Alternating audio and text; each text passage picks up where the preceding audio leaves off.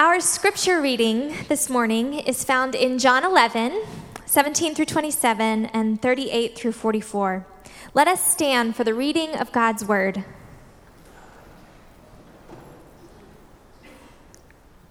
Now, when Jesus came, he found that Lazarus had already been in the tomb four days. Bethany was near Jerusalem, about two miles off, and many of the Jews had come to Martha and Mary to console them concerning their brother. So, when Martha heard that Jesus was coming, she went and met him, but Mary remained seated in the house. Martha said to Jesus, Lord, if you had been here, my brother would not have died. But even now, I know that whatever you ask from God, God will give you. Jesus said to her, Sorry, your brother will rise again. Martha said to him, I know that he will rise again in the resurrection on the last day. Jesus said to her, I am the resurrection and the life. Whoever believes in me, though he die, yet shall he live. And everyone who lives and believes in me shall never die. Do you believe this? She said to him, Yes, Lord. I believe that you are the Christ, the Son of God, who is coming into the world. Jesus, deeply moved, came to the tomb. It was a cave, and a stone lay against it. Jesus said, Take away the stone. Martha, the sister of the dead man, said to him, Lord, by this time there will be an odor, for he has been dead four days. Jesus said to her, Did I not tell you that if you believed, you would see the glory of God? So they took away the stone. And Jesus lifted up his eyes and said, Father, I thank you that you have heard me. I knew that you always hear me, but I said this on account of the people standing around, that they may believe that you have sent me. When he had said these things, he cried out with a loud voice, Lazarus, come out! The man who had died came out, his hands and feet bound with linen strips, and his face wrapped with a cloth. Jesus said to them, Unbind him and let him go. This is the word of the Lord. Please be seated.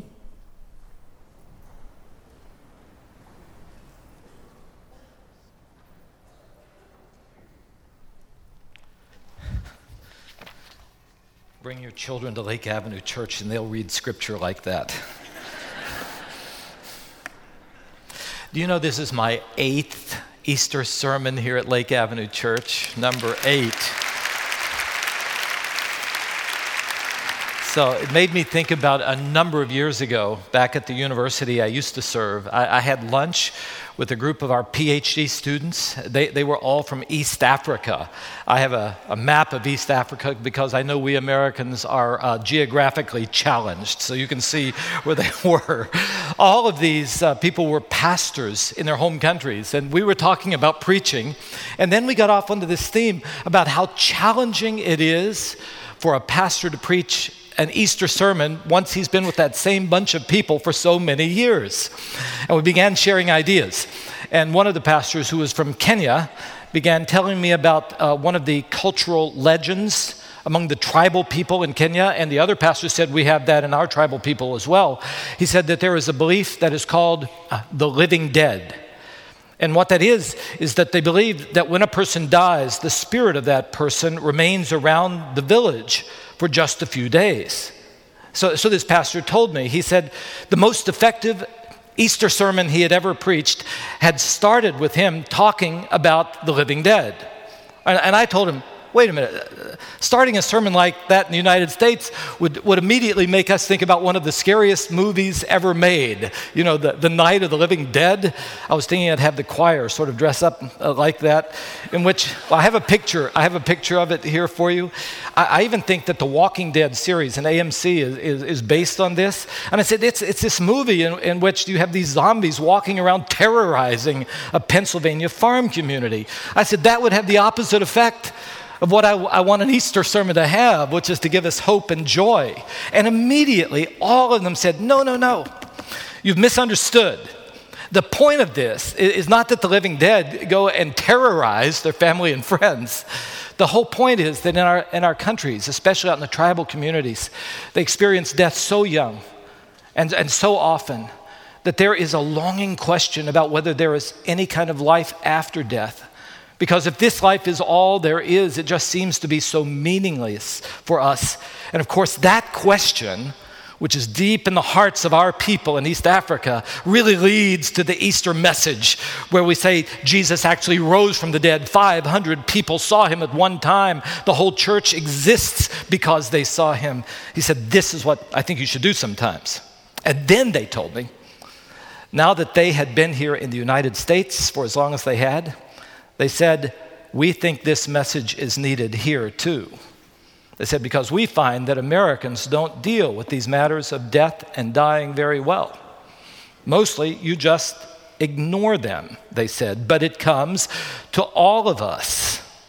And then they said, Someday, Pastor Waybright, when you are struggling with how to drive home the message of Easter to people you preached at for a long time, maybe you'll remember our lunchtime talk about the living dead and use it in your church. So here we are, Easter 2015. My East African brothers even pointed out the text that they said you should preach from. And, and, these are words found in John chapter 11, verses 25 to 26. You heard Grace read them just a few moments ago. They were spoken in the context of the death, the physical death of one of Jesus' closest friends, a man named Lazarus. And listen to what Jesus said again. He declared, I am the resurrection and the life. Whoever believes in me, though he be dead, yet shall he live. And everyone who lives, and believes in me shall never die.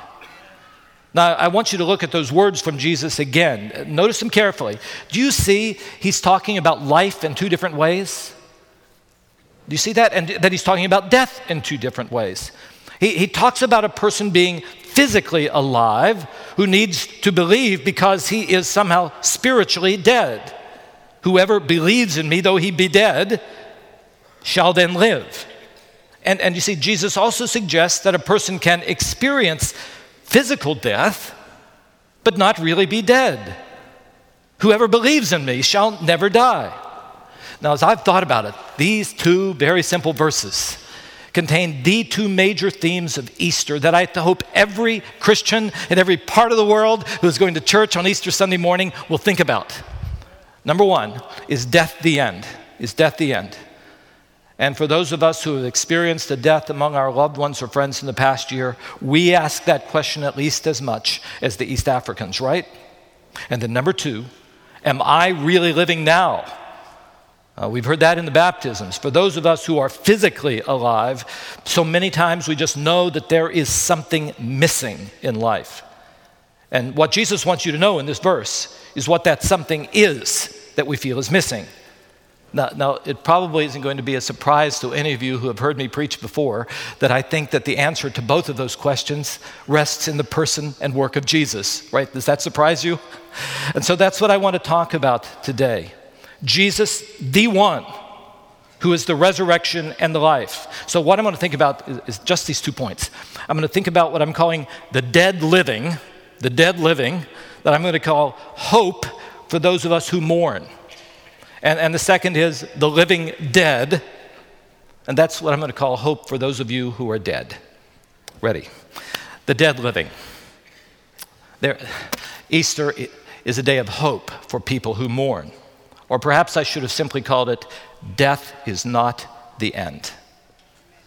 Now, I don't know all of you have come this Easter morning, but I'm telling you there are many of us here at Lake Avenue Church who in the past year have experienced the death of a loved one or a friend. I know that Chris and I have. Now, many of you know my father died not so long ago, and I realized when that took place that even though I talk with you so often about matters of death and dying and how the resurrected Jesus changes all of that, I, I realized in a new way how hard it is when you lose a loved one. I mean, the sorrow of loss is something that is so, so deep, and, and I feel it very personally. So here I want to say this clearly. Listen to me so you won't miss this. Sorrow in this world, sorrow in the face of death is real. Don't ever let anybody tell you otherwise. A people of faith and, and people who have no faith whatsoever feel deep sorrow when there's somebody that we love who is now lost because of death. But Jesus tells us that he came into this world specifically to deal with those sorrows that come because of the wrongs and the evils like death in this world, that he has come and has the power to take the sorrow of death away. We feel the sorrow, but it is always a sorrow with a hope. So I just want to tell you sorrow is real, it is real indeed. But the hope in Christ is real too. For Christ is risen. He is risen indeed. He is greater than death. So that brings us to this story of this friend of Jesus named Lazarus. I don't know if you have noticed the strange way that this story begins. Uh, Lazarus, who was a very close friend of Jesus, uh, is, is terminally ill. Mary and Martha, his sisters, who also were very close friends of Jesus, send word to Jesus Lord, the one you love is sick. But, but what does Jesus do? Instead of going there, he stays where he is for two full days. I mean, you read that, and if you know about the compassion of Jesus, you just got to ask why. I mean, why does he delay? And there can only be one reason Jesus knew more than they knew. Jesus had some purpose in mind in this matter that went far beyond simply seeing Lazarus recover from a physical illness. I mean, if Jesus had only been interested in seeing Lazarus get healed from a physical illness, he would have gone there immediately. Or, if you know the stories of Jesus, he could have healed him from afar. But then again, when we stop to think about it, healing from a physical illness is always temporary, isn't it? Now, listen to me God does heal. We have experienced God's healing here at Lake Avenue Church. But here Jesus is saying that God, that He has come into this world to do something much bigger and longer lasting than simply a physical healing. And it really is found in His words in verse 4. Uh, the way my translation translates it is this sickness of Lazarus will not end in death. I don't think that's a very good translation. I don't know if we have some English teachers here, some grammarians here. I, I want you to know I think this is a purpose clause, not a result clause. Oh, what are you talking about, Pastor? I said it so that you would have to listen to me. I don't think that Jesus is saying that the result of this, of this sickness is, is supposed to be a death. No, he's saying the purpose of this sickness is not dying. The purpose, he says, is for the sake of God's glory. I have waited because I want you to see something about God that you may otherwise never have really believed. Because, because you've got to see, Lazarus did die physically. I mean, in that sense, his sickness did end in physical death. But the point that Jesus is driving home is that I'll tell you, when you trust in Jesus, even the end that we call death, that seems so final, is not really the end at all. I mean, this is the message of Easter, isn't it? That there is someone greater than death itself. And so, for those, for those of us who actually know Jesus and, and follow Jesus, when death comes, it's not a matter of shame or, or, or fear. No, no, we know that death is a transition to something better. That God has a purpose even when He calls someone home. That it transitions people into the unrestricted presence of God. Now, okay, now, do you know I love living in Southern California? Oh, I lived in Chicago a long time. I love Chicago. I love Southern California. It is so beautiful here. Sometimes I can't imagine a better place in the world to live. I don't know if any of you agree with me. I'd be good for the Chamber of Commerce, don't you think?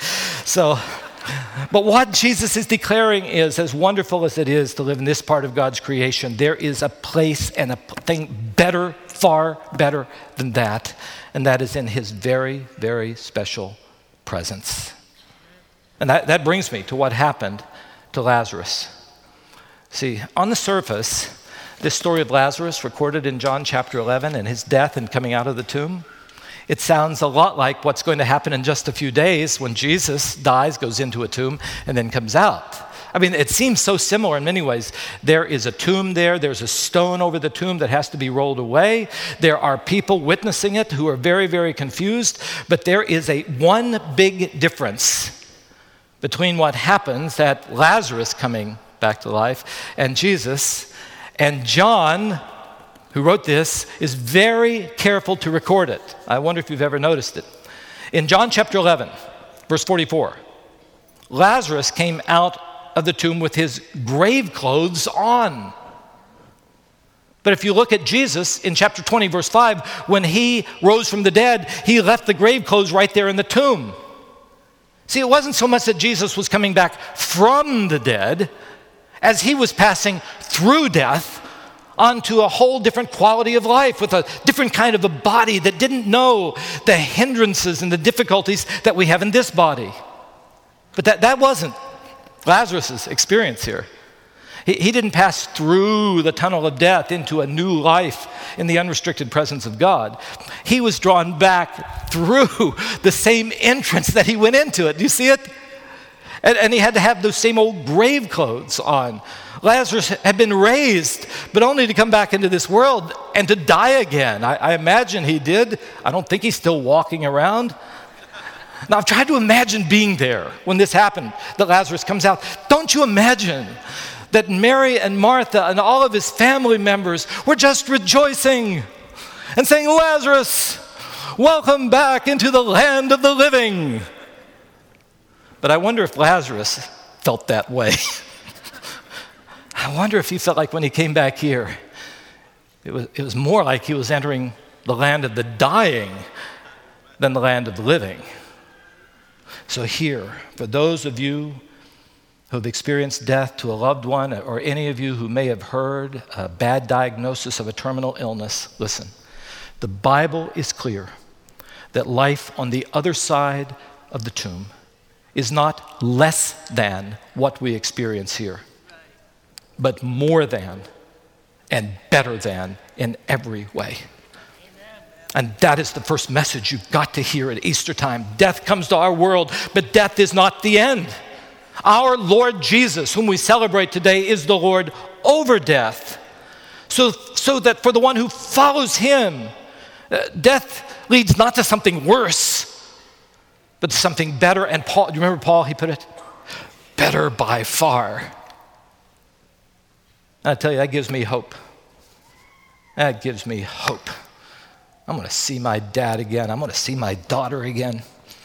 And that hope is available to all of us. But now, listen, that hope is experienced only by those who are alive in the second way I want to talk to you about. And that brings me to my second message that I'm calling the living dead, that, that I've called hope for those who are dead. Or, or perhaps the better way to put it is life really begins with Jesus.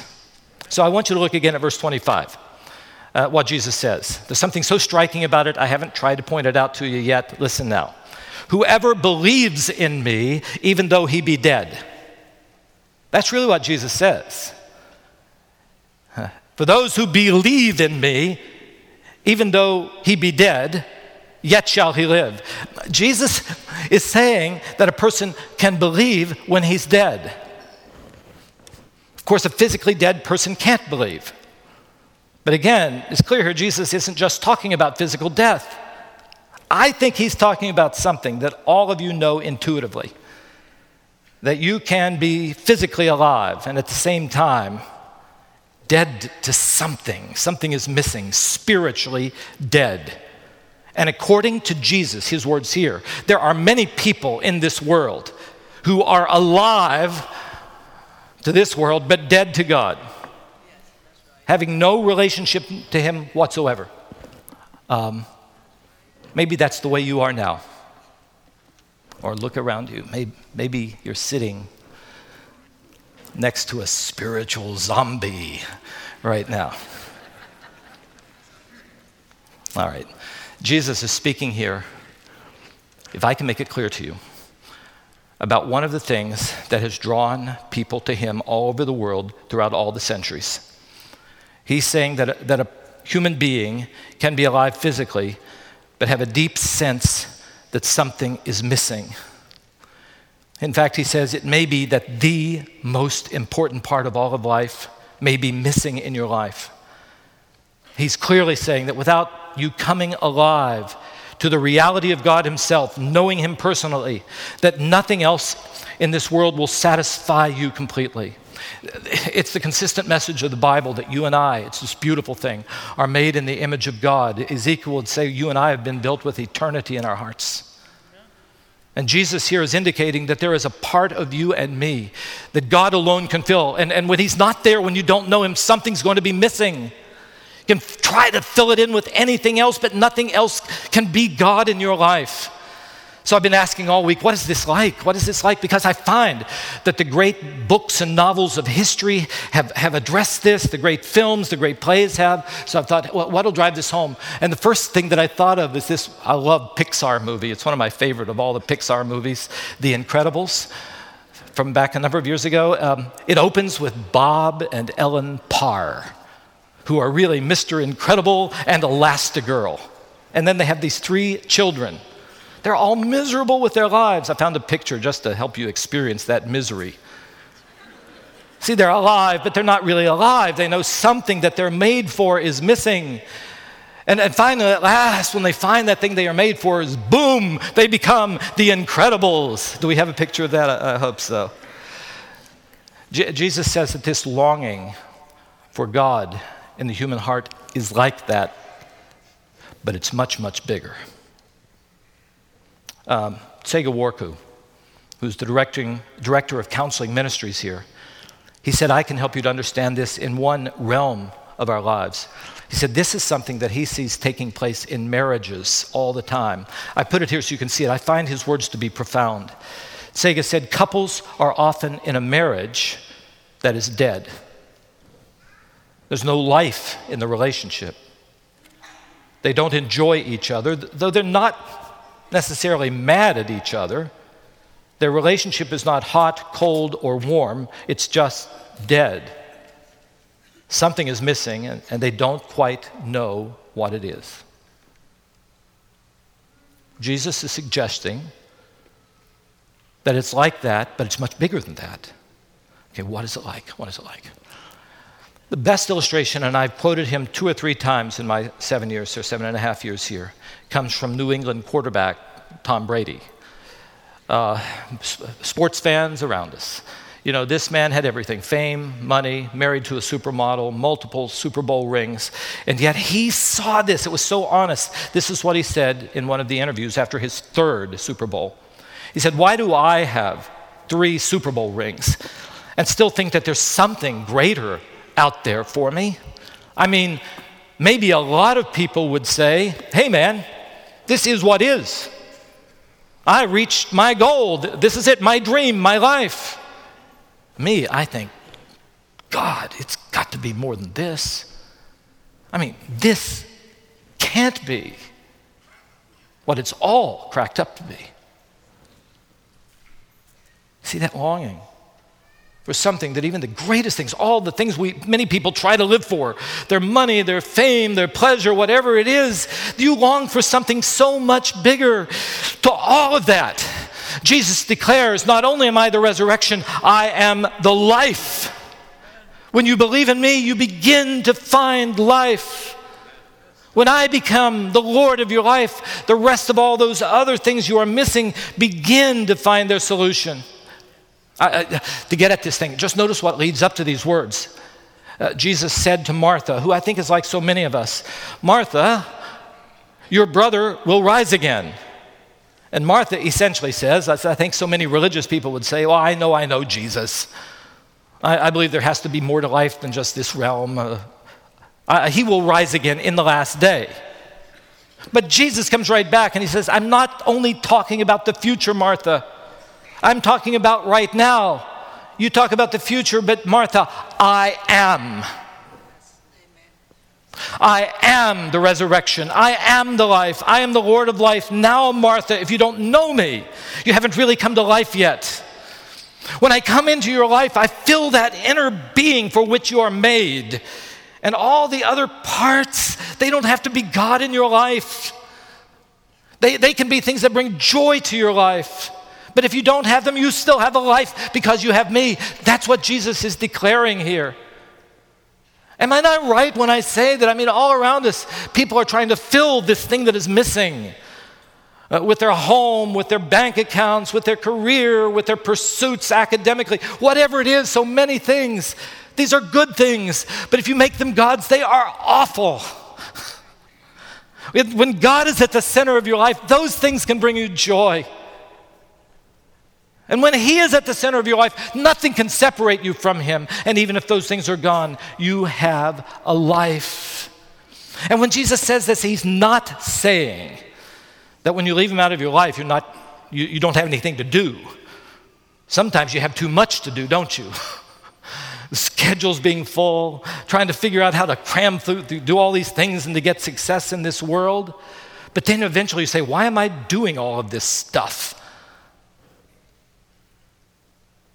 What is this like? I'll tell the closest illustration on a human plane that I could think of. It's, it's like a young man who falls in love for the very first time. It, it is amazing. And he, say, oh, he says something. I'm going to look over the young adults. He says something like this um, I never was really living until I met you. Have you ever experienced that? I'm so sad if you haven't. what Jesus is saying is believe it or not, bigger than that, better than that, infinitely better than that. That, that if having a relationship, a love relationship with a person can fill in your life, then having God come into the center of your life, especially Jesus, the one who gave his life out of love for you, changes everything. When you know me, you find you come to life. I am the resurrection and I am the life, and this is the message of Easter. Jesus is the one who comes and brings hope, even in the face of the worst things in this world, even death itself. I am the resurrection, he says. Jesus brings life to people who just know something is missing and haven't found that lasting purpose in life. I am the life, he declares. So, at the uh, gravesite of Lazarus that day, uh, did you hear what happened? Jesus cried out in a loud voice, Lazarus, come out. That's how Jesus does it. It's very personal. He, he, he knows us by name. Lazarus, he calls. He knows your name too. He loves you with an everlasting love. It's so intensely personal. I remember when I first came to faith in Jesus, I was there in a church just like this with all sorts of people sitting all around me. And it was as if the whole message was just for me. Uh, Greg, it's time for you to come to life. And, and I did, gave my life to Jesus. It is very, very personal. And, and if today you've come with all the people sitting around you here in the worship center, maybe family and friends, and it feels like parts of this message are just for you, that's the way He works. He knows you and He loves you with an everlasting love, and He will do you no harm. Amen. He will give you life. What else? You ever notice the power in this thing? Come out! I mean, to a guy who's been dead for four days. and he does it. He does it. He has the power to do anything in this world. So let me tell you, you too can come out of that old life where there are things that you said, I've tried to stop doing that. I've tried to renew this relationship. He steps in, and suddenly there's a whole new moral capability. It doesn't happen in a moment. But he begins a work that when he's done, we are going to be complete in Christ. There is hope for you. Those old grave clothes of old habits that just keep holding on to you, he can break them loose and set you free. But when Jesus calls you, you must believe. So today I ask Is he calling you? Is he calling you? Isn't it time, Easter 2015, that you move out of that realm of the dead living and move into the one of the living living? You can. Same way Martha did. Let me show you what happened. Verse 25 to 27. Jesus said to Martha, I am the resurrection and the life. Whoever believes in me, though he be dead, yet shall he live. And everyone, who's, who's in the everyone? Everyone who lives and believes in me shall never die. Martha, do you believe this? And she said to him, Yes, Lord, I believe. And I tell you, at that moment, she began to live, really live and so will you. For he is risen. He is risen indeed. He is risen. He is risen indeed. It's all to his glory. It's all to his glory. Father, we have looked at this message that is at the foundation of this church and of all churches and of our lives. Father, I pray that you might speak personally to each one of us here. For some of us, call us to a renewed or deeper faith. For the rest of us, Father, first time faith. Father, make people alive to you through faith in Jesus. What you did in the life of Martha, do here today, we pray, in the name of Jesus. Amen.